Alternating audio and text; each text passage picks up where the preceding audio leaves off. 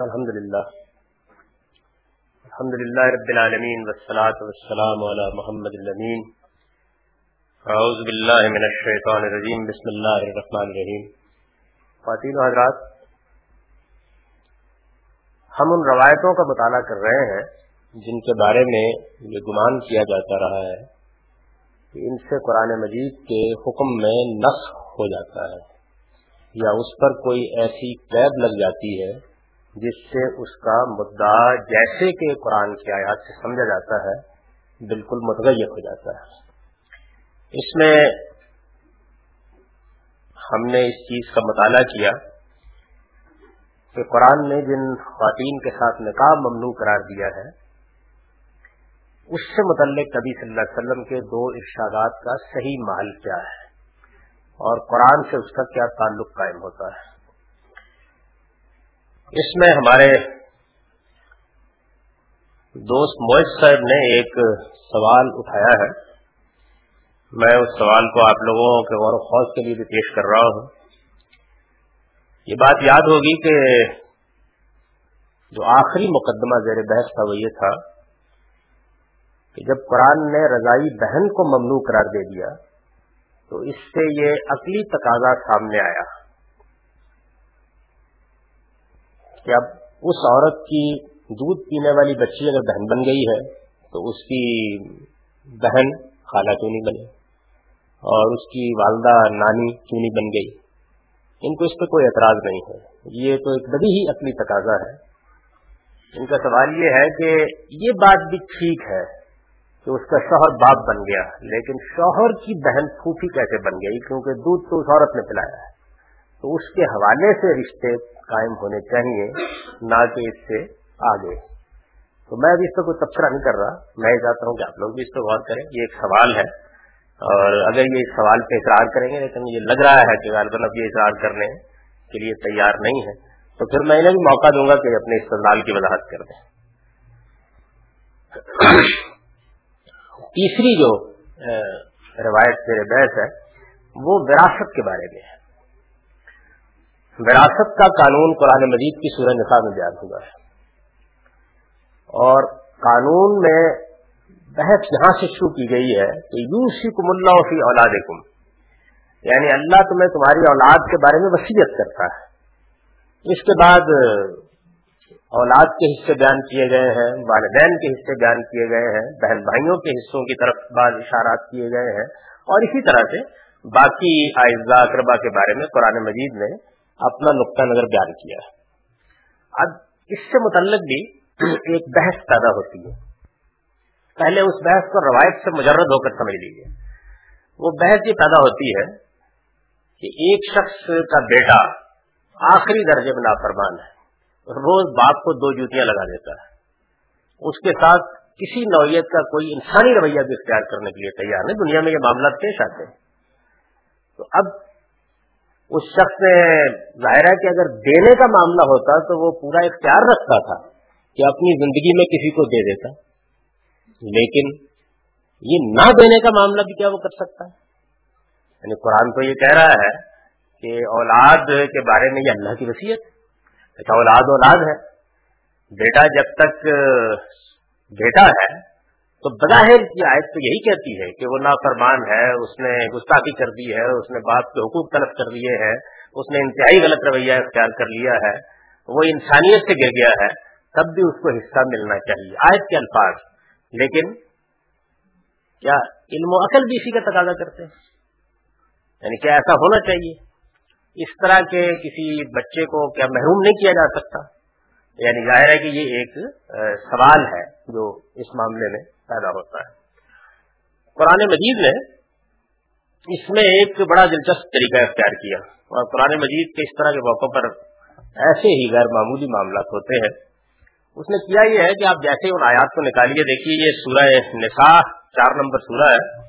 اس کی گیارہ نمبر آیت ہے۔ بڑی لمبی آیت ہے۔ پوری کی پوری آیت میں یہی مضمون بیان ہوا ہے۔ قرآن مجید نے بات تو ٹھیک وہیں سے شروع کی۔ یعنی ارشاد فرمایا کہ یوسکم اللہ فی اولاد اللہ تمہاری اولاد کے بارے میں تم کو وسیعت کرتا ہے زکر وسل حضر السیل ان میں سے لڑکے کا حصہ دو لڑکیوں کے برابر ہونا چاہیے۔ فعین کن نسان فوکسن فلحن سولہ سبا ترک پھر اگر وہ صرف لڑکیاں ہی ہوں اور دو سے زیادہ ہوں، تو انہیں دو تہائی ملے گا۔ وہ انکانت واحد فلاح نصف اور اگر ایک ہی لڑکی ہو، تو اسے آدھا ملے گا۔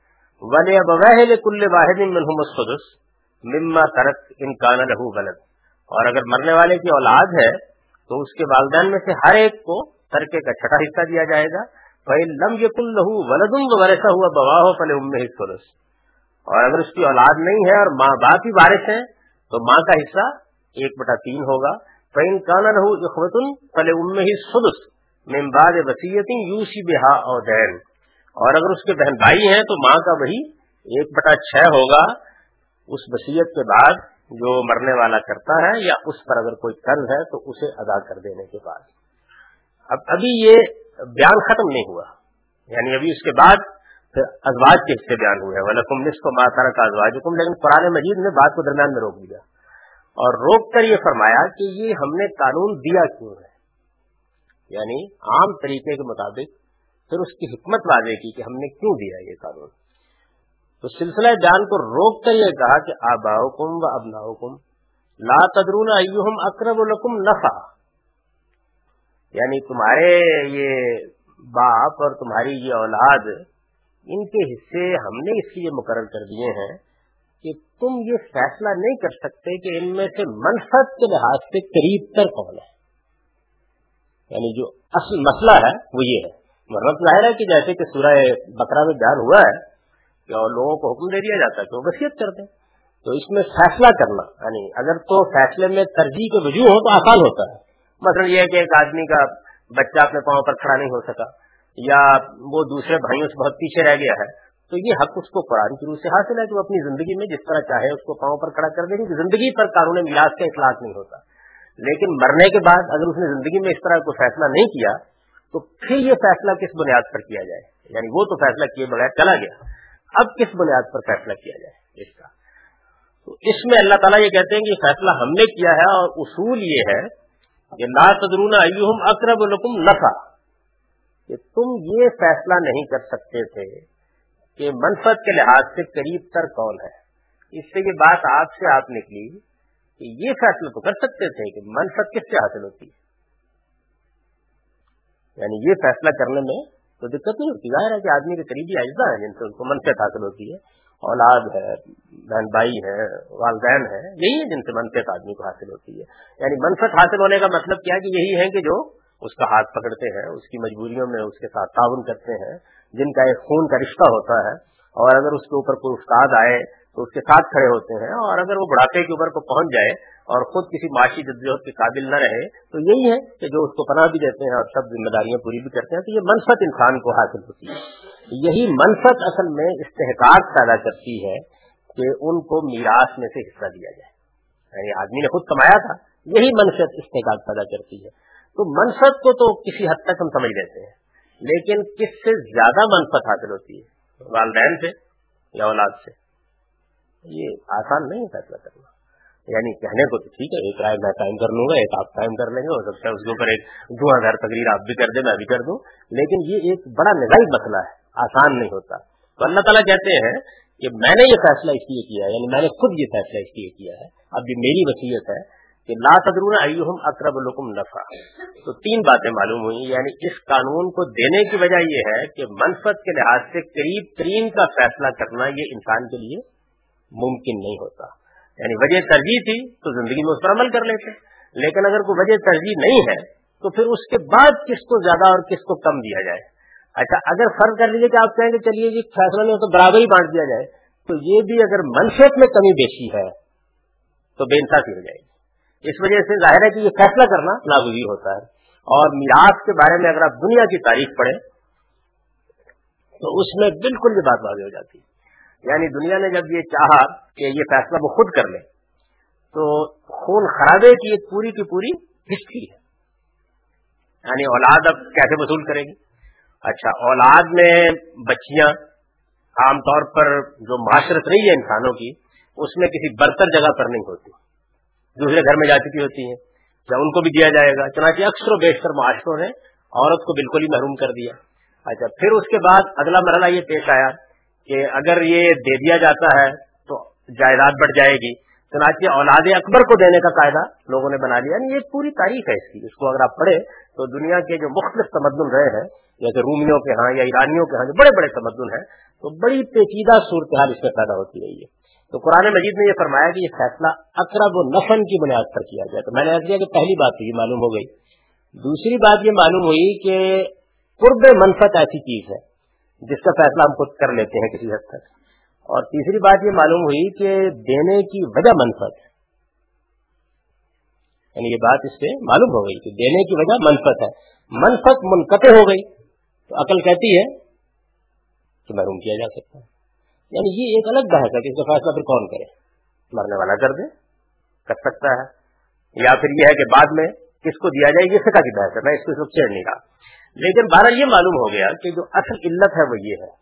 چنانچہ یہ معلوم ہوا کہ اگر کسی موقع کے اوپر منفت منقطع ہو جاتی ہے یعنی یہ طے ہو جاتا ہے، آخری درجے میں معلوم ہو جاتا ہے کہ منفت منقطع ہو گئی ہے، تو پھر جانے والا محروم کر سکتا ہے۔ یعنی ایک گستاخ لاپرمان بیٹے کو جس نے حقوق پامال کیے ہیں، آخری درجے میں زیادتیاں کی ہیں اور باپ کے پیچھے چھری لے کے بھاگتا رہا ہے، اس کی مثالیں موجود ہیں۔ دنیا میں، تو پھر وہ اس کو محروم کر سکتا ہے۔ یعنی میں اس وقت یہ نہیں کہہ رہا کر سکتا یا نہیں کر سکتا۔ میں یہ کہتا ہوں، اگر کوئی صورت ایسی پیدا ہو جائے تو قرآن کے الفاظ سے یہ بات نکلتی ہے۔ یعنی قرآن مجید جو بات کہہ رہا ہے وہ یہ ہے کہ منفت کا قرب ہے جس کی بنیاد پر یہ دیا جائے گا۔ آپ کہہ سکتے ہیں یہ صورت میں منفت منقطع نہیں ہوئی، کوئی دوسرا کہہ سکتا ہو گئی ہے۔ لیکن یہ معلوم ہو گیا کہ قرب منفت کا معاملہ اگر بالکل واضح ہو جاتا ہے کہ وہ ختم ہو گئی ہے، تو وجہ اس کی باقی نہیں رہی۔ یعنی اب اگر یہ آدمی بڑھاپا میں کی زندگی میں جاتا ہے تو کوئی امکان نہیں ہے کہ اس بیچارے کو یہاں سے کچھ حاصل ہو سکے اٹھا کے باہر پھینکا جائے گا۔ اگر یہ بات بالکل واضح تھی جی۔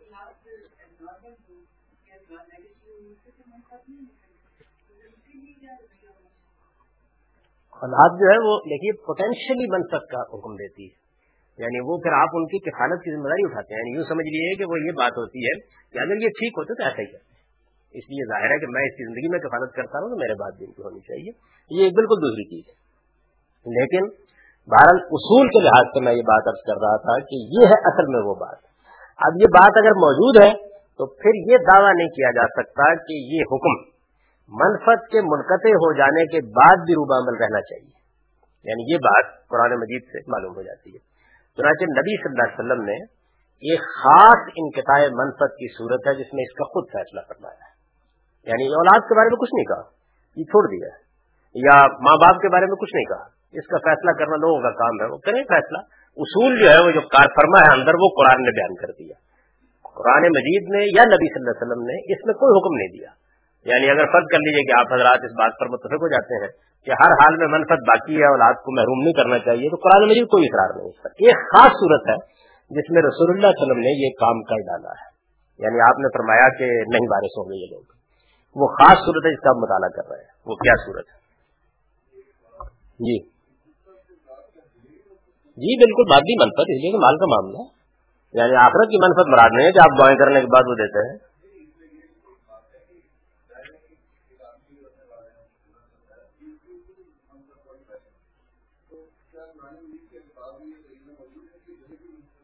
نہیں، قرآن یہ کہہ رہا ہے کہ تمہارے لیے جو رشتے منفت کا باعث بنتے ہیں، ان کے لحاظ سے ان کو میراث ملنی چاہیے۔ یعنی والدین کی اولاد میں خدمت جو کرنی ہے، وہ تو کرنی ہے۔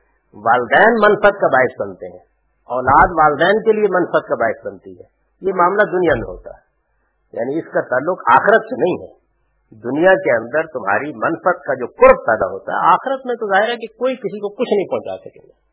یعنی آخرت کے اندر بھی اصل میں دنیا کا کوئی عمل ہے، جو کام آ جائے گا تو آ جائے گا۔ آخرت میں کسی نے آپ کی منفت کے لیے کچھ نہیں کرنا۔ آخرت کے معاملے میں تو یہ ہے کہ نہ کسی سے کوئی شفاعت قبول ہونی ہے، نہ کسی سے کوئی فدیہ قبول ہونا ہے، نہ کسی نے جہنم میں دیکھ کر اپنی خدمات پیش کرنی ہے کہ جی میں وضو کرانے کے لیے حاضر ہو رہا ہوں۔ یعنی وہاں اس میں کوئی چیز بھی نہیں ہونی۔ تو یہ دنیا بھی من پاتا بالکل واضح کری ہے اس کا۔ خیر، میں یاد کر رہا تھا کہ جو اصول ہے وہ یہ ہے تو اس اصول کو سامنے رکھ کر اب ہم کل کیا فیصلے کریں؟ یہ فکا کا معاملہ ہے۔ یعنی کیونکہ اس میں نہ قرآن نے کوئی بات کہی ہے، نہ کوئی بات کسی حدیث میں بیان ہوئی ہے۔ اس وجہ سے یہ تو مسئلہ آپ لوگوں پر ہے۔ یعنی جیسے وہ مویز صاحب جس رشتے کی بات کر رہے ہیں اس کو بھی ظاہر عقلی اقتدا ہے۔ تو آپ بتا سکتے ہیں اس معاملے میں۔ ایسے ہی اس معاملے میں کوئی فیصلہ کر لیجیے کہ محروم کرنا ہے، نہیں کرنا، واقعی منفت منقطع لیکن ایک صورت ایسی ہے جس کو رسول اللہ علیہ وسلم زیر بحث لے آئے اس کو دیکھیے کہ وہ کیسے زیر بحث لے آئے تو تین نمبر ہے یہ۔ یعنی اکیالیس صفحے پر۔ سورہ نساء کی آیات گیارہ بارہ میں تقسیم وراثت کا حکم بیان ہوا ہے۔ اس میں اللہ تعالیٰ نے جہاں مختلف وارثوں کے حصے بیان فرمائے ہیں، وہاں یہ بات بھی نہایت لطیف طریقے سے واضح کر دی ہے کہ وراثت کا حق جس بنیاد پر قائم ہوتا ہے، وہ کرابت نافع ہے۔ یعنی یہ بات بھی درمیان میں سلسلہ کلام کو روک کر واضح کر دی ہے۔ شاد فرمایا ہے آباؤ کم و ابناؤ کم لا تدرون ایہم اقرب لکم نفع فریضت من اللہ ان اللہ کانا علیم حکیمہ تم نہیں جانتے کہ تمہارے والدین اور تمہاری اولاد میں سے کون بلحاظ منفرد تم سے قریب تر ہے؟ یہ اللہ کا ٹھہرایا ہوا فریضہ ہے یعنی اس کا نتیجہ ہے یہ۔ کیونکہ تم یہ فیصلہ نہیں کر سکتے تھے، تو اب اللہ نے یہ خود تمہارے لیے لازم کر دیا۔ کیوں؟ بے شک اللہ علیم و حکیم ہے یعنی وہی ہر چیز کا علم رکھتا ہے۔ اور وہی دنیا میں انسانوں کے بسالے اور ان کی حکمتوں کو سمجھتا ہے۔ یہ قرآن مجید کا بیان ہے۔ والدین، اولاد، بھائی بہن، میاں بیوی اور دوسرے اقربا کے تعلق میں یہ منفت بتبا موجود ہے۔ بتبا موجود ہے یعنی پوٹینشلی موجود ہے۔ بھائی، کسی خاص صورت پر اطلاق کرنا ہے یا یہ کہنا ہے کہ یہ نہیں حاصل ہو رہی، تو یہ لوگوں کا کام ہے فیصلہ کریں، لیکن بتبا موجود ہے۔ یعنی عام طور پر اللہ تعالیٰ نے جو دنیا بنائی ہے، اس میں انسان ایسے ہی ایک دوسرے سے منفت اٹھاتے ہیں یعنی یہ منفت اولاد سے والدین کو پہنچتی ہے، والدین سے اولاد کو پہنچتی ہے، دنیا میں ایسے ہی لوگ ایک دوسرے کے کام آتے ہیں اور یہ بالکل واضح رشتے ہیں۔ یعنی والدین اولاد ہے بھائی بہن ہے میاں بیوی ہے تو یہ وہ رشتے ہیں، اسی طرح کچھ دوسرے اقربا بھی ہیں یعنی درجہ بدرجہ۔ یہ منفت بتبا موجود ہے یعنی پوٹینشلی موجود ہے۔ اور عام حالات میں یہ اسی بنا پر بغیر کسی تردد کے بارے ٹھہرائے جاتے ہیں یعنی عام حالات میں کوئی تردد نہیں ہوتا۔ قرآن کہتا ہے کہ ان کو دو تو ہمیں کوئی خاص تردد نہیں ہوتا، ہم یہ کہتے ہیں، ٹھیک ہے، یہ ملنا ہی چاہیے ان کو۔ لیکن ان میں سے کوئی اگر اپنے مورث کے لیے یعنی مرنے والے کے لیے منفت کے بجائے سراسر اذیت بن جائے، تو حکم کی یہ علت تقاضا کرتی ہے کہ اسے وراثت سے محروم کرا دیا جائے۔ یعنی اگر منفت ختم ہو گئی ہے، تو حکم چونکہ مبنی ہی اس علت پر ہے، یہ بتا دیا گیا ہے کہ اس علت پر مبنی ہے۔ تو جیسے میں نے وہ مثال دی تھی، تخصیص میں نقل کی کہ جب ایک آدمی راستے میں حادثے کا شکار ہو گیا تو اصل میں یہ اس حکم کی پیدائشی کے وقت اس کے اندر مضمر تھا کہ اس پر اس کا اطلاق نہیں ہوتا۔ کیونکہ عموم میں یہ بتبا موجود ہے تو ہر بچے کو وارث بننا چاہیے قاعدے کے مطابق۔ ماں باپ کو وارث بننا چاہیے، میاں کا وارث، بیوی کو اور بیوی کا وارث، میاں کو ہونا چاہیے عام طریقے کے مطابق۔ لیکن اگر کوئی اس سے مسئلہ پیدا ہو جاتا ہے، یہ استثنا اگر غور کیجیے تو کہیں باہر سے آ کر اس حکم میں داخل نہیں ہوا، اس کی پیداہی سے اس کے ساتھ لگا ہوا ہے۔ یعنی اگر یہ آیت نہ بھی ہوتی تو تب بھی یہ چیز موجود تھی۔ یہ تو اللہ تعالیٰ نے خود اشارہ کر دیا چالے بتا دیا۔ اگر ایسا نہ ہوتا تو تب بھی آخر کیوں کسی کا مال دوسرے تک پہنچے؟ اس کی کوئی وجہ ہونی چاہیے۔ منفت ہی اس کی وجہ ہے۔ یہ استثنا اگر غور کیجیے تو کہیں باہر سے آ کر اس حکم میں داخل نہیں ہوا۔ اس کی پدائی سے اس کے ساتھ لگا ہوا ہے۔ لہذا قرآن کا کوئی عالم اگر اسے بیان کرتا ہے تو یہ ہرگز کوئی تغیر و تبدل نہیں ہے، بلکہ ٹھیک اس مدعا کی تعبیر ہے جو قرآن کے الفاظ میں مضمر ہے۔ یعنی قرآن کے الفاظ میں یہ چیز مضمر ہے کہ منفت کی بنیاد پر یہ حقوق قائم ہونے چاہیے۔ یہ چیز واضح ہے۔ اور اس کو اگر کوئی عالم بیان کرتا ہے تو وہ اصل میں بالکل ایسے ہی ایک بات کو بیان کرتا ہے جس کو ہمارے فقا عقلی اقتضا کہتے ہیں یا تخصیص بے نقل سے تعبیر کرتے ہیں، ایسے ہی بیان کرتا ہے جس کی میں نے آپ کو مثال دی تھی۔ یعنی وہ چیزیں کہ جو بالکل واضح ہوتا ہے کہ بھائی اس حکم سے متعلق نہیں تھی۔ بلکہ ٹھیک اس مدعا کی تعبیر ہے جو قرآن کے الفاظ میں مضمر ہے۔ اچھا اب نبی صلی اللہ علیہ وسلم نے کیا کیا؟ نبی صلی اللہ علیہ وسلم نے اسی کے پیش نظر یعنی چونکہ یہ چیز قرآن کے الفاظ میں مضمر ہے، چونکہ اس کی جانب اللہ تعالیٰ نے ایک واضح اشارہ بھی کر دیا ہے، تو نبی صلی اللہ علیہ وسلم نے اسی کے پیش نظر جزیرہ نمایاں عرب کے مشرقین اور یہود و نصارہ کے بارے میں فرمایا۔ لا یرس المسلم الکافر ولل کافر المسلم۔ نہ مسلمان ان میں سے کسی کافر کے وارث ہوں گے اور نہ یہ کافر کسی مسلمان۔ یعنی جزیرہ نما عرب پر جب رسول اللہ علیہ وسلم نے اتمام حجت کر دیا اور ان منکرین حق کے ساتھ تمام تعلقات توڑ دینے کے لیے اللہ تعالیٰ نے خود قرآن مجید میں مسلمانوں کو ہدایت کر دی۔ یہ بتا دیا کہ اب یہ خدا کے عذاب کی زد میں ہے ان لوگوں نے کیونکہ اتمام حجت کے باوجود حق کو ماننے سے انکار کر دیا ہے، لہذا اب ان کے ساتھ کسی نوعیت کا کوئی تعلق باقی نہیں رہا ہے۔ یہ تو قرآن مجید میں بڑی وضاحت سے جان ہوا ہے۔ پھر ان کے بعد اللہ نے عذاب کا فیصلہ ان کے لیے کر دیا۔ تو جب یہ بات ہو گئی یعنی یہ فیصلہ ہو گیا اتمام حجت کے بعد، اب عذاب آنے میں کچھ وقت لگا ہے۔ یعنی اللہ تعالیٰ کا جو آخری فیصلہ ہے، وہ سورہ توبہ میں اعلان عام کے بعد صادر ہوا ہے۔ لیکن حجت پوری ہو چکی تھی۔ اس کو قرآن نے بیان کیا ہے کہ قریش پر تو ہجرت کے بعد ہی پوری ہو گئی تھی۔ اور یہود و نصارہ کے بعد بھی دو تین ہجری کے بعد پوری ہو گئی۔ تو اس کے بعد دارو گیر شروع ہو گئی ہے۔ لیکن مسلمان جب اس پوزیشن میں ہوئے کہ اب وہ سزا دے سکیں اور کیونکہ اللہ نے یہ بتا دیا تھا کہ اللہ کم یہ سزا تمہارے ہاتھوں سے ہو گئی، آسمان کا عذاب نہیں آئے گا۔ تو درمیان میں ان کے بارے میں کچھ احکام دیے گئے ہیں کہ اب ان کے ساتھ کیا معاملہ کیا جائے۔ اس میں ہی ایک حکم یہ تھا کہ لوگ تو رشتے دار تھے، مر بھی رہے تھے۔ ادھر ہجرت کر کے آ چکے ہوئے تھے، ادھر وفات ہو رہی تھی، ادھر وفات ہو رہی تھی۔ تو کیا کیا جائے؟ تو حضور نے فرمایا کہ نہیں، ان کے درمیان میراث کا کوئی تعلق نہیں ہوگا، اس لیے کہ منفت کی بنیادی ختم ہو چکی ہے۔ اب ان کے ساتھ نہ کوئی اخروی تعلق باقی رہ گیا، نہ دنوی تعلق باقی رہ گیا، معاملہ ختم ہوگا تو یہ نبی صلی اللہ علیہ وسلم کا جو ارشاد ہے، یہ میرے نزدیک کوئی تحدید نہیں ہے، کوئی تخصیص نہیں ہے، یہ حکم میں کوئی تبدیلی نہیں ہے، بلکہ جس علت پر حکم مبنی ہے، اس کا اطلاق ہے۔ یعنی جیسے میں آپ اگر اس علت کو مانتے ہیں تو کریں گے نا، غلط بھی کر سکتے ہیں۔ لیکن کریں گے مختلف صورتوں پر۔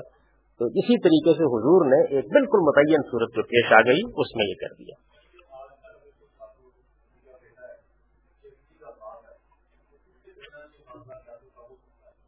یہ آپ کو فیصلہ کرنا یعنی میں نے کر دیا نا کہ اصول یہ ہے کہ منفت کا انقطاع ہو گیا ہے اگر آخری درجے میں، تو قرآن کا حکم عقل متعلق نہیں ہوتا۔ قرآن کی اپنی سراہد کے مطابق بھی متعلق نہیں ہوتا۔ دیکھیے بازی دونوں شکلیں ہو سکتی ہیں۔ اگر تو کسی موقع کے اوپر کوئی اجتماعی رنگ نہیں بنایا گیا تو فرق کرے گا۔ اور اگر کسی موقع پر کوئی قانون سازی، اجتماعی سطح پہ کر دی جاتی ہے تو وہ نافذ ہو جائے گی۔ تو یعنی اتمام حجت کے بعد جب یہ منکرین حق یعنی اتمام حجت کے بعد جب یہ منکرین حق خدا اور مسلمانوں کے کھلے دشمن بن کر سامنے آ گئے ہیں، تو اس کے لازمی نتیجے کے طور پر کرابت کی منفت بھی ان کے اور مسلمانوں کے درمیان ہمیشہ کے لیے ختم ہو گئی۔ چنانچہ یہ اب آپس میں ایک دوسرے کے وارث نہیں ہو سکتے۔ یہ میں نے اس روایت کی تشریح کر دی ہے۔ اس میں القافر اور المسلم کا الفلام ہے۔ اور یہ عہد کا الفلام ہے عربیت کے قاعدے کے مطابق۔ یعنی اس میں کافر بھی وہ ہیں جو اس وقت زیر بحث ہے اور مسلمان بھی وہ ہیں جو اس وقت زیر بحث ہے۔ اور ان کے ہاں منفت کرابت کے ختم ہونے کو قرآن نے اتنا واضح کر دیا ہے کہ اس میں کوئی دو رائے نہیں ہو سکتی۔ جگہ جگہ اس کو بیان کریں، بلکہ وہی آئے ہیں۔ جن کو لوگ پڑھتے ہیں اور پڑھ کر یہ کہتے ہیں کہ دنیا بھر کے سب یہود و نصارہ دشمن ہیں، ان کے خلاف اعلان جنگ کر دو۔ وہی آئے ہیں تو یہ حدیث میرے نزدیک اصل میں اس قانون اتمام حجت کی ایک فرا ہے۔ یعنی جس وقت نبی صلی اللہ علیہ وسلم کے ذریعے سے اللہ کی حجت پوری ہو گئی، ان کے بارے میں آخری فیصلہ ہو گیا، تو ایک تین، چار سال کا عرصہ ہے جس میں بہت سے احکام پھر دیے گئے۔ یعنی کچھ رشتے منقطع کیے گئے، کچھ تعلقات منقطع کیے گئے۔ بلکہ آپ دیکھیں سورہ ممتحنہ میں یعنی ان کی جو عورتیں تھیں ان کے ساتھ نکاح بھی اسی طرح ختم ہو گئے، بغیر طلاق کے۔ قرآن مجید نے یہ بیان کر دیا۔ اسی طریقے سے جو ان کی عورتیں مسلمانوں کے نکاح میں تھیں، ان کے بارے میں بھی یہ کہہ دیا گیا کہ معاملہ ختم ہو گیا۔ تو اس طرح کے بہت سے رشتے جب ختم کیے گئے ہیں، تو اسی میں یہ چیز بھی ختم کر دی گئی ہے۔ اب اس زمانے کے کافروں کے بارے میں کیا کرنا ہے؟ یا اس زمانے کو کافر ہوتا بھی ہے یا نہیں ہوتا؟ اس زمانے کے غیر مسلموں کے بارے میں کیا کرنا ہے؟ یہ فیصلہ فکا کا فیصلہ یعنی مجھے تو صرف یہاں یہ بتانا ہے کہ اگر کوئی روایت ہے تو اس کو مدعا کیا ہے یعنی میں اس فرق کو اور اس تعلق کو واضح کر رہا ہوں۔ فیصلہ کرنے کا حق میں نے بتا دیا ہے۔ یعنی اصول میں حق ہے۔ اطلاعات میں اختلاف ہو سکتا ہے نا۔ یعنی ممکن ہے کہ میں قائم کو ظاہر ہے کہ اشتہادی معاملات میں یہ اختلاف ہوتا ہے۔ لیکن قرآن نے یہ بتا دیا ہے کہ علت یہ ہے۔ اور رسول اللہ نے یہ سمجھ کر انتخاب کا اعلان کر دیا ان کے بارے میں۔ یہ ہے اصل صورت یہ اس کا فیصلہ بھی کر لیں جب اسے پہلا فیصلہ مجھ سے پوچھ کے نہیں کیا، دوسرا مجھ سے پوچھ کے کیوں کرے؟ نوعیت کر رہا ہوں نا دوسرا فیصلہ بھی اسٹیٹ ہی کو کرنا چاہیے۔ جو پتا نہیں کیا قرار دی ہے۔ یہ تو خود ایک طے ہونے کی بات۔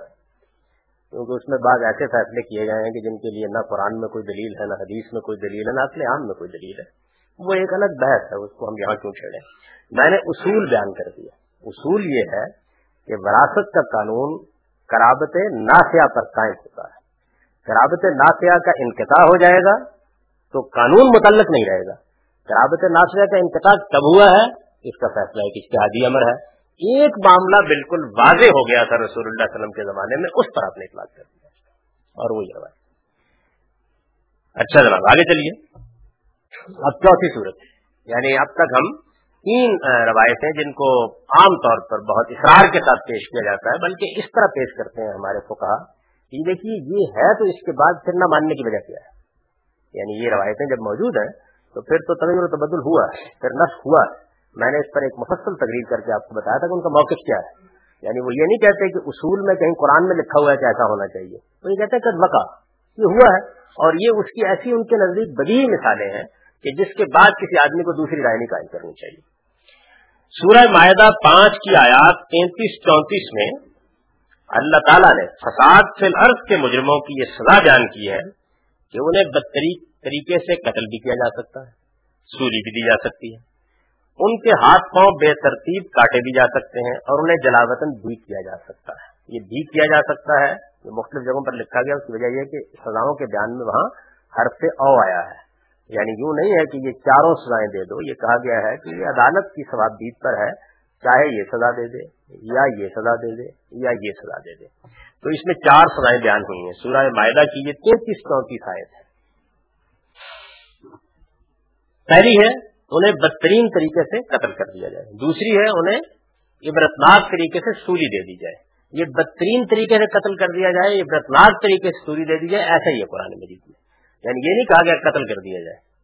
یقتلو نہیں ہے یقتلو یوسلبو نہیں ہے یوسلبو اور یہ عربیت کے اداکل آپ جانتے ہیں کہ اس میں جب ایک ہی باب کے اندر تبدیلی آتی ہے، تو اس میں مبالغہ ہو غیر معمولی طور پر پیدا ہو جاتا ہے۔ تو اس کو قرآن نے بیان کیا۔ اچھا اب یہ جو حکم دیا گیا ہے، نبی صلی اللہ علیہ وسلم نے ظاہر بات ہے کہ اس کا اطلاق کرنا ہے ایک قاضی کی حیثیت سے حضور صلی اللہ علیہ وسلم اپنے زمانے میں مجرموں پر اس کا اطلاق کریں گے۔ قرآن میں ایک حکم بیان ہوا ہے، قرآن مجید میں ریاست کو بعض مجرموں کے لیے کچھ سزائیں دینے کا اختیار کیا گیا ہے۔ اور یہ بتایا گیا ہے کہ یہ وہ مجرم ہے جو فساد چلرس کے مجرم ہیں۔ قرآن مجید کے الفاظ یہ ہیں کہ ان میں جزا الزین جو ہار بون اللہ رسول فلرد فساد یعنی وہ لوگ کہ جو اللہ اور اللہ کے رسول نے اس وقت نظم قائم کر دیا ہے، اس کو درم برم کرنے کے لیے اٹھ کھڑے ہوئے ہیں۔ اس کے خلاف بغاوت کا رویہ انہوں نے اختیار کر لیا ہے۔ اور زمین میں ایک فساد پیدا کر دینے کی صورت پیدا کر دیا یعنی وہ نیوسنس کے مجرم قانون کو، ضابطے کو، نظم کو قبول کرنے کے لیے تیار نہیں ہے۔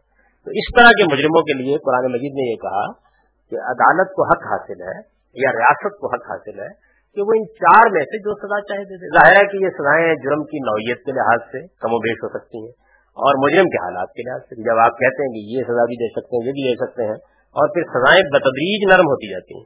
یہاں تک کہ آخر میں صرف جلاوت نہیں رہ جاتی ہے۔ تو یہ خود بخود اس بات کا کرینا ہے کہ اس میں لوگوں کے حالات بھی محدود رہیں گے اور جرم کی نوعیت بھی محدود رہے گی۔ کیونکہ فساد سیلر یا نیوسنس کا جرم یہ ایک ہی شکل میں تو نہیں ہوتا نا۔ اور مجرم کے حالات بھی یکساں نہیں ہوتے۔ تو قرآن مجید نے اس میں بڑی عمدہ قانون سازی کر دیا یعنی یہ بتا دیا کہ چار سزائیں ہیں۔ یہ بتا دیا کہ ان میں ایک خاص طریقے سے حالات کی رعایت کا اصول یا جرم کی نوعیت کا اصول ملحوظ رکھا گیا ہے۔ اور پھر آخر میں یہ بھی بتا دیا کہ اگر مجرم نیوسنس چھوڑ دیں، خود قانون کے سامنے سرنڈر کر دیں، تو پھر اس کے بعد یہ سزا نہ دی جائے۔ یعنی اس کے بعد پھر عام جو جرم انہوں نے کیا ہے، اس کی سزا دے دی جائے۔ تو ایک پورا قانون ہے جو بیان کر دیا گیا ہے۔ اس قانون پر اس وقت یہ گفتگو نہیں کرنی ہے۔ یعنی وہ قانون کیا ہے؟ وہ ہم حدود تعزیرات کا جب باب آئے گا، تو اس میں تفصیل سے اس کو پڑھیں گے۔ اب اس کا اطلاق نبی صلی اللہ علیہ وسلم نے اپنے زمانے میں بدکاری کے بعد آدمی مجرموں پر کیا۔ یعنی بدکاری کے بعض ایسے مجرم کہ جو سوسائٹی میں نوسس پیدا کرنے کا باعث بن رہے تھے یا خرابی پیدا کرنے کا باعث بن رہے تھے، ان پر آپ نے اس کا اطلاق کیا۔ اور یہ بتایا کہ یہ بھی ایک نوعیت کا فساد ہے، یہ بھی ایک نوعیت کی نیوشنس کی صورتحال ہے۔ اس طرح کے لوگوں کو بھی یہی سزا دینی چاہیے۔ چنانچہ ایک جو مشہور مقدمہ ہے مائس کا۔ ان کو جب سزا دی گئی اس کی، تو نبی صلی اللہ علیہ وسلم نے اس کے بعد اثر کے وقت خطبہ دیا ہے۔ اور اس میں جو الفاظ آپ نے ان کے بارے میں استعمال کیے ہیں اس کا ترجمہ نہیں کیا جا سکتا۔ یعنی یہ بتایا آپ نے کہ ہم لوگ جب کبھی جنگوں کے لیے نکل جاتے رہے ہیں اور ظاہر ہے کہ جنگوں میں مرد نکلتے رہے ہیں اور پیچھے خواتین رہ جاتی رہی ہیں، تو اس طرح کے لوگ کیا حرکتیں یہاں کرتے رہے یعنی یہ سزا ہے صورت حال ہے۔ اس کی حضور نے تصویر کھینچی ہے اس میں۔ اور اربوں کا مراض کیونکہ ہمارے مراض وغیرہ مختلف ہے یعنی وہ اس طرح کے معاملات کو بیان کرنے کے معاملے میں کچھ ان حدود کا خیال نہیں رکھتے جو ہماری تہذیب میں ہے۔ تو بہت واضح الفاظ میں آپ نے یہ بتایا ہے کہ یہ کس طرح کے لوگ رہے ہیں۔ یعنی ایک طرح سے جسے کہتے ہیں نا کہ جنسی انتشار میں مبتلا لوگ، تو اس کی تصویر کھینچیے۔ تو اس طرح کے مجرموں کو آپ نے بتایا کہ اگر مائندہ بھی کوئی اس طرح کا مجرم میرے سامنے لایا گیا، تو میں یہی کام کروں گا اس کے ساتھ۔ یہ سزا دوں گا۔ اچھا اب یہ اطلاق ہے یعنی یہ اطلاق آپ نے کیا، اطلاق کس چیز کا کیا؟ پہلی سزا کا کیا۔ سزا یہ تھی کہ اس طرح کے مجرموں کو بدترین طریقے سے قتل کر دیا جائے۔ یعنی آپ یہ دیکھیے نا کہ تھوڑی دیر کے لیے یہ فراموش کر دیجیے کہ نبی صلی اللہ علیہ وسلم نے کیا کیا۔ موجودہ زمانے میں دیکھیے، قرآن میں ہم نے یہ آیت پڑھی۔ یہ طے کریں گے نا ہم کے کیا کے جرم ہو گیا۔ کہ اگر چور کے لیے کوئی سزا بیان ہوئی ہے تو یہ ہم ہی طے کریں گے نا، ہماری عدالت طے کرے گی چوری ہو گئی، ایک بات۔ تو اگر فساد سے لرز کی یا حرابہ کی کوئی سزا دینی ہے، تو یہ عدالت طے کرے گی کہ جرم ہوا یا نہیں ہوا۔ اچھا ظاہر ہے کہ یہ جرم جنسی انارکی کے بعد جرائم کی صورت میں بھی ہو سکتا ہے، یہ مالی انارکی کے بعد جرائم کی صورت میں بھی ہو سکتا ہے، یہ دہشت گردی کی بات صورتوں میں جو اب پیدا ہو گئی ہیں، اس میں بھی ہو سکتا ہے۔ یعنی اس کا اطلاق ہمیں کرنا ہے، یہ دیکھنا۔ تو پہلی چیز یہ ہے کہ ظاہر ہے کہ یہ ایک سزا بیان ہوئی ہے، جس میں بتایا گیا کہ اس جرم کی سزا ہے، اس کی مختلف صورتیں ہو سکتی ہیں۔ یعنی فساد پیدا ہو گیا، فساد پیدا کرنے کا انتخاب کر دیا، بغاوت پر لوگ تل کھڑے ہوئے ہیں۔ تو ظاہر ہے کہ اس کا اطلاق کس فرق پر کرنا ہے؟ یہ جرم فی الواقع ہوا یا نہیں ہوا؟ اس کی قانون سازی اب بھی ہم کریں۔ گے اور عدالتیں بھی اگر قانون سازی نہیں ہوگی تو قرآن مجید کے اس فیصلے کی روشنی میں یہ طے کریں گی کہ یہ جرم ہوا یا نہیں ہوا۔ اچھا چونکہ اب چار سزاؤں کا حق دیا گیا ہے، تو جرم کی نوعیت اور مجرم کے حالات کے لحاظ سے یہ فیصلہ بھی کیا جائے گا۔ کہ کون سی سزا دینی ہے؟ یہ بھی ظاہر ہے کہ عدالت کرے گی۔ ایک طرف جلاوت نہیں کر دینا ہے، یا سوری دینی ہے، یا اس کے ہاتھ پاؤں مخالف سمتوں میں کاٹنے ہیں، یا وہ آخری سزا دینی ہے کہ عبرتناک طریقے سے، بدترین طریقے سے قتل کر دیا جائے۔ اچھا جب آپ یہ طے کر لیں گے کہ یہ مجرم تو فساد کے لفظ کا مجرم ہے۔ یہ طے کر لیں گے کہ اس کو سزا بھی انتہائی دینی ہے یعنی چار سزاؤں میں۔ یہ طے کر لیا آپ نے۔ تو اب سزا کیا ہے؟ عبرت ناک طریقے سے قتل کر دینا۔ تو پھر یہ فیصلہ بھی آپ کریں گے نا کہ اب قتل کا طریقہ کون سا اختیار کیا جائے۔ ایسا ہی ہونا چاہیے نا۔ یعنی اس میں روایت کو یا حضور کے اخلاق کو تھوڑی دیر کے لیے الگ کر دیجیے یہ کام آج بھی ہم ہی کریں گے۔ یعنی یہ چاروں جو مراحل ہیں، یہ ہمارے ہی اشتہار سے گزریں گے، غلط بھی کر سکتے ہیں۔ یعنی اس وقت مثال کے طور پر ہماری عدالت یہ کہتی ہے کہ یہ جو دہشت گردی کے مجرم ہے پکڑا گیا ہے آدمی۔ تو یہ دہشت گردی کا مجرم جو ہے، یہ اصل میں قتل کرتا ہے نا، یہ بھی۔ لیکن یہ عام قتل کا مجرم نہیں ہے۔ یا بچے، معصوم بچوں کو تاوان کے لیے اغوا کر لیے یہ وبا پھیلی ہوئی ہے۔ مجرم پکڑے گئے ہیں، کوئی گینگ تھا بڑا، قابو میں آ گیا ہے۔ تو عدالت فیصلہ کرتی ہے، یا ریاست قانون سازی کرتی ہے کہ یہ جرم جو ہے، یہ فساد سے رد کا جرم ہے اچھا یہ طے ہو گیا۔ اب اس کے بعد چونکہ فساد سے لرز کے لیے چار سزائیں بیان کی گئی ہیں، تو وہ یہ بھی طے کرتی ہے کہ جرم کی نوعیت یعنی جرم اب مختلف ہے نا، تاوان کے لیے اغوا کرنا بھی ایک جرم ہے، دہشت گردی بھی ایک جرم ہے۔ تو کیا یہ جرم اس نوعیت کا ہو گیا ہے کہ اس کے لیے چاروں میں سے انتہائی سزا دی جائے؟ تو میں آپ ہی طے کریں گے یا عدالت طے کرے گی یا ریاست طے کرے گی، جس کے پاس بھی ذمہ داری ہے وہ طے کرے گا۔ اچھا پھر اس کے بعد اگلا مرحلہ آ جائے گا۔ اور وہ یہ کہ اگر ان میں سے بدترین طریقے سے قتل کر دینے کی سزا دینی ہے، تو بدترین طریقے سے قتل کر دینے کا طریقہ کیا اختیار کیا یعنی اگر تو محض قتل ہو تو ٹھیک ہے، عبرتناک طریقے سے قتل کرو۔ تو اس کا کیا طریقہ اختیار کیا جائے؟ جب پھانسی دے دینے سے یہ مقصد پورا ہو جاتا ہے۔ کیا کسی آدمی کو ٹکڑے ٹکڑے کرا دینے سے یہ مقصد پورا ہو جاتا ہے؟ کیا اس کو سنسار کرا دینے سے یہ مقصد پورا ہو جاتا ہے؟ یعنی کیا طریقہ اختیار کیا جائے؟ اس قتل کی بھی بے شمار صورتیں دنیا میں رہی ہیں۔ ہاتھی کے پیچھے بندوا کے آدمی کو گلیوں میں گھسیٹا گیا، مر گیا۔ کھال کھنچوا دی گئی۔ بہت سے دنیا میں طریقے موجود رہے ہیں۔ تو عبرتناک طریقے میں کیا طریقہ اختیار کیا جائے؟ تو اس کا فیصلہ بھی ظاہر ہے کہ حکومت عدالت کرتی ہے مختلف مجرموں کے لحاظ سے۔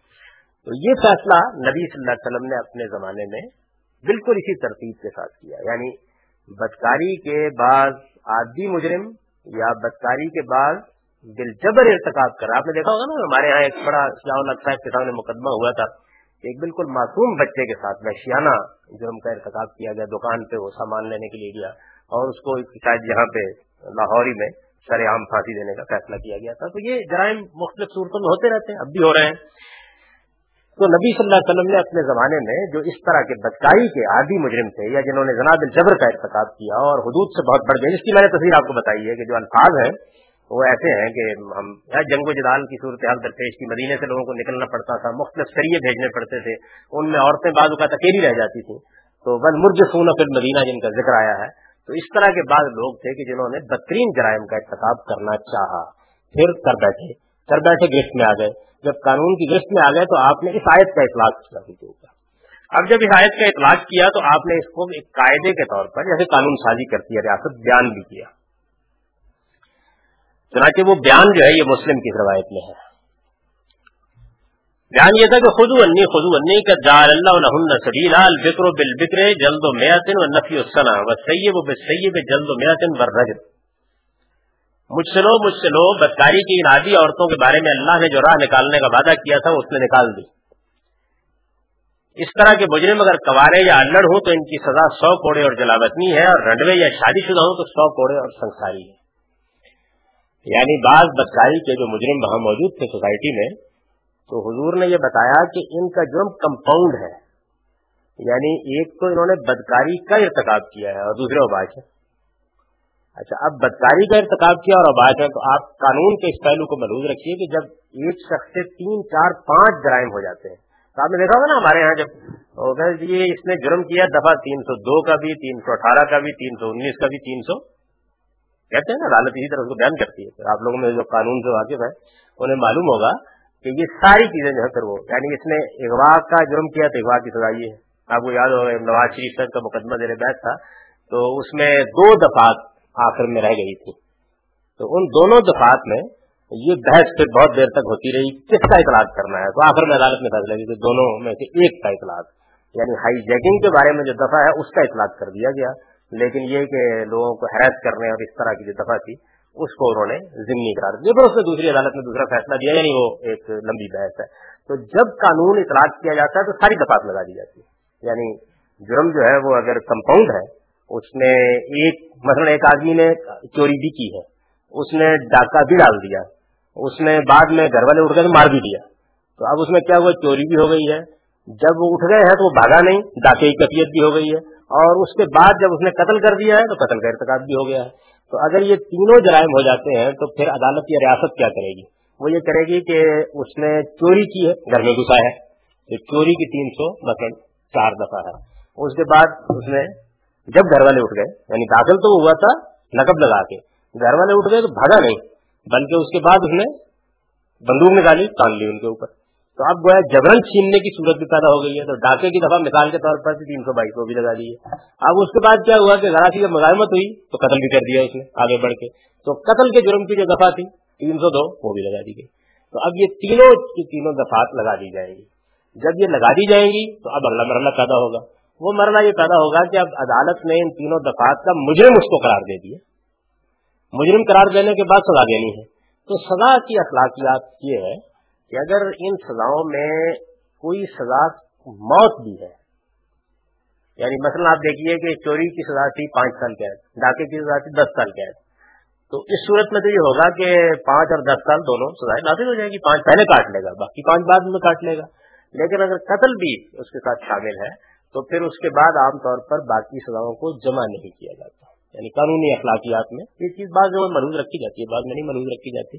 یعنی اب مارنا بس ختم کیجیے قصہ ختم ہو گیا۔ تو یہ ہوتا ہے۔ تو اطلاع جب کیا جاتا ہے اس کا تو اگر موت کی سزا ہو تو ضروری نہیں کہ باقی سزائیں دی جائیں۔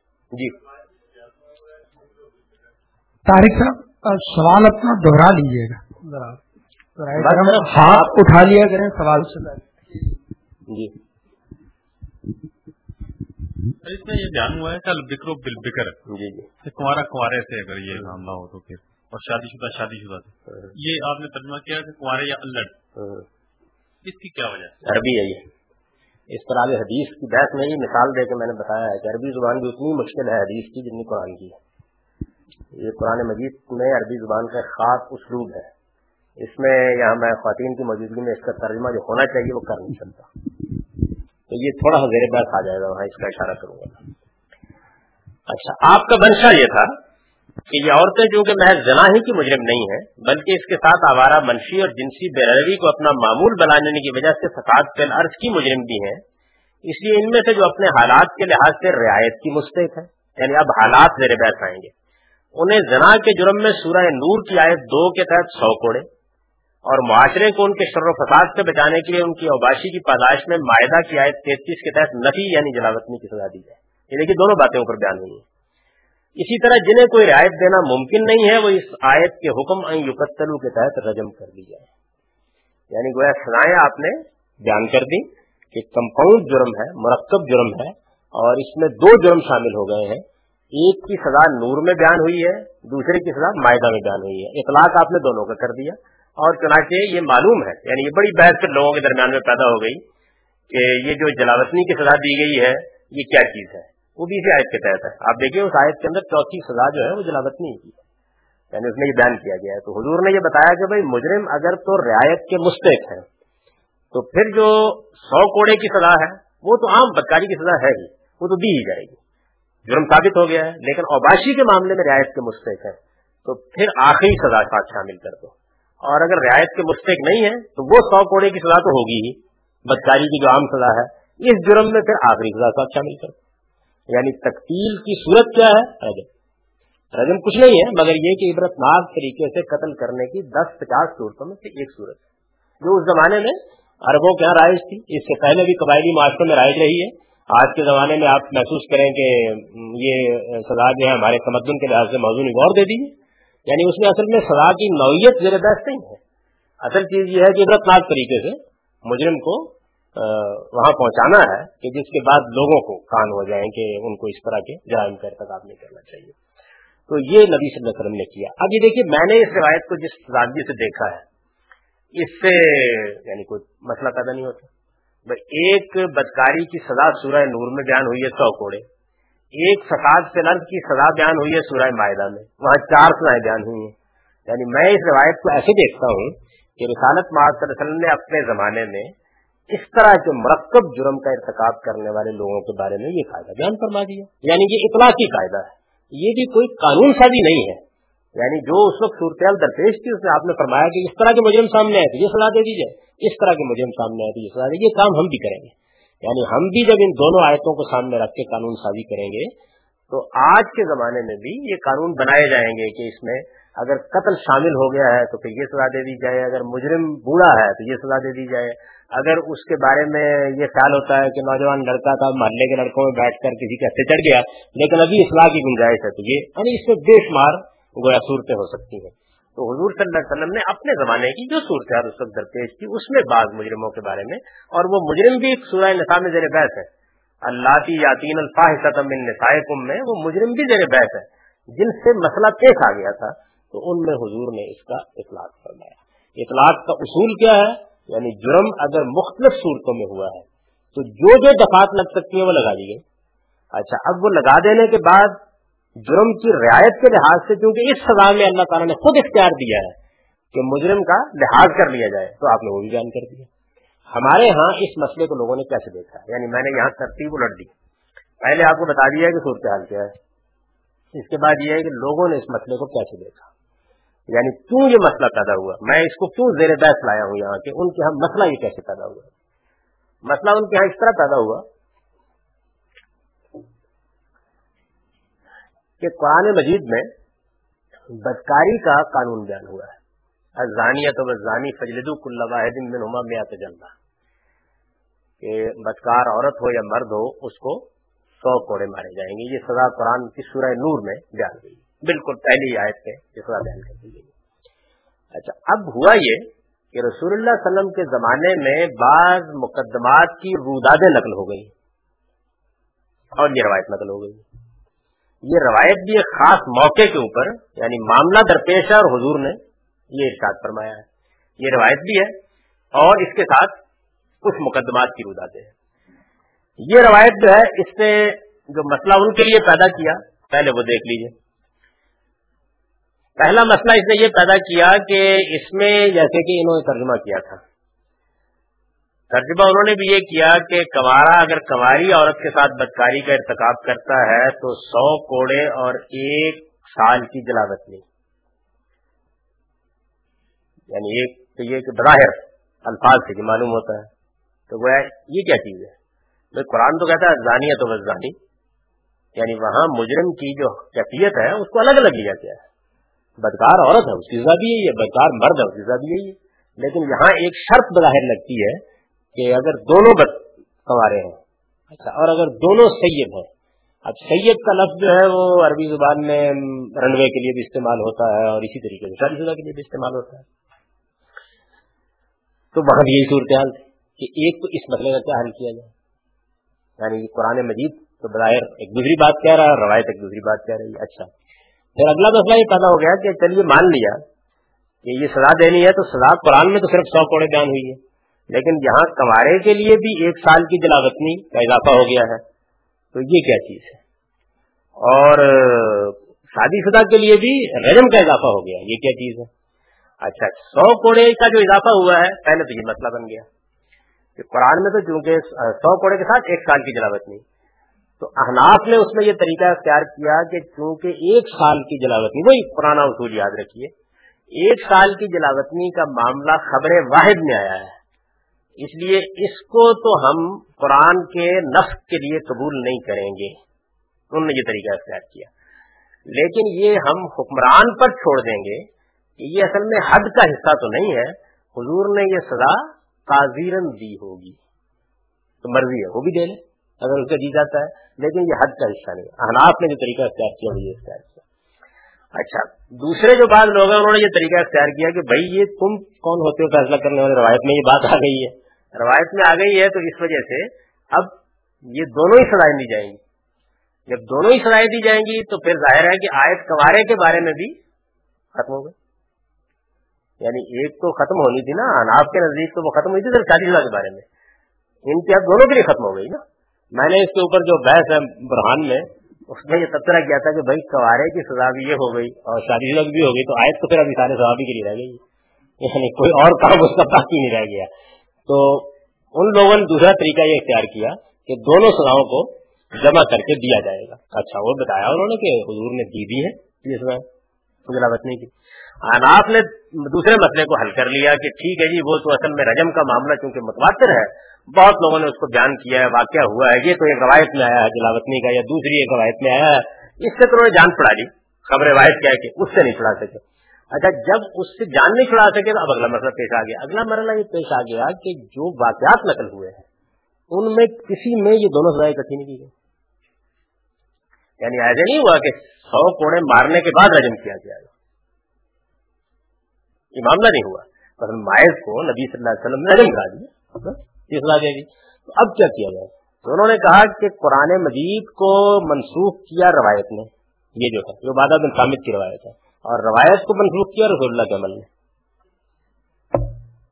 تو انہوں نے اس مسئلے کو اس طریقے سے حل کیا۔ اور یہی اس وقت تک حل شدہ موجود ہے۔ یعنی موجودہ حدود آرڈیننس تک ایسے ہی حل شدہ موجود جس کے خلاف آج کل خواتین بڑا احتجاج کر رہی ہیں۔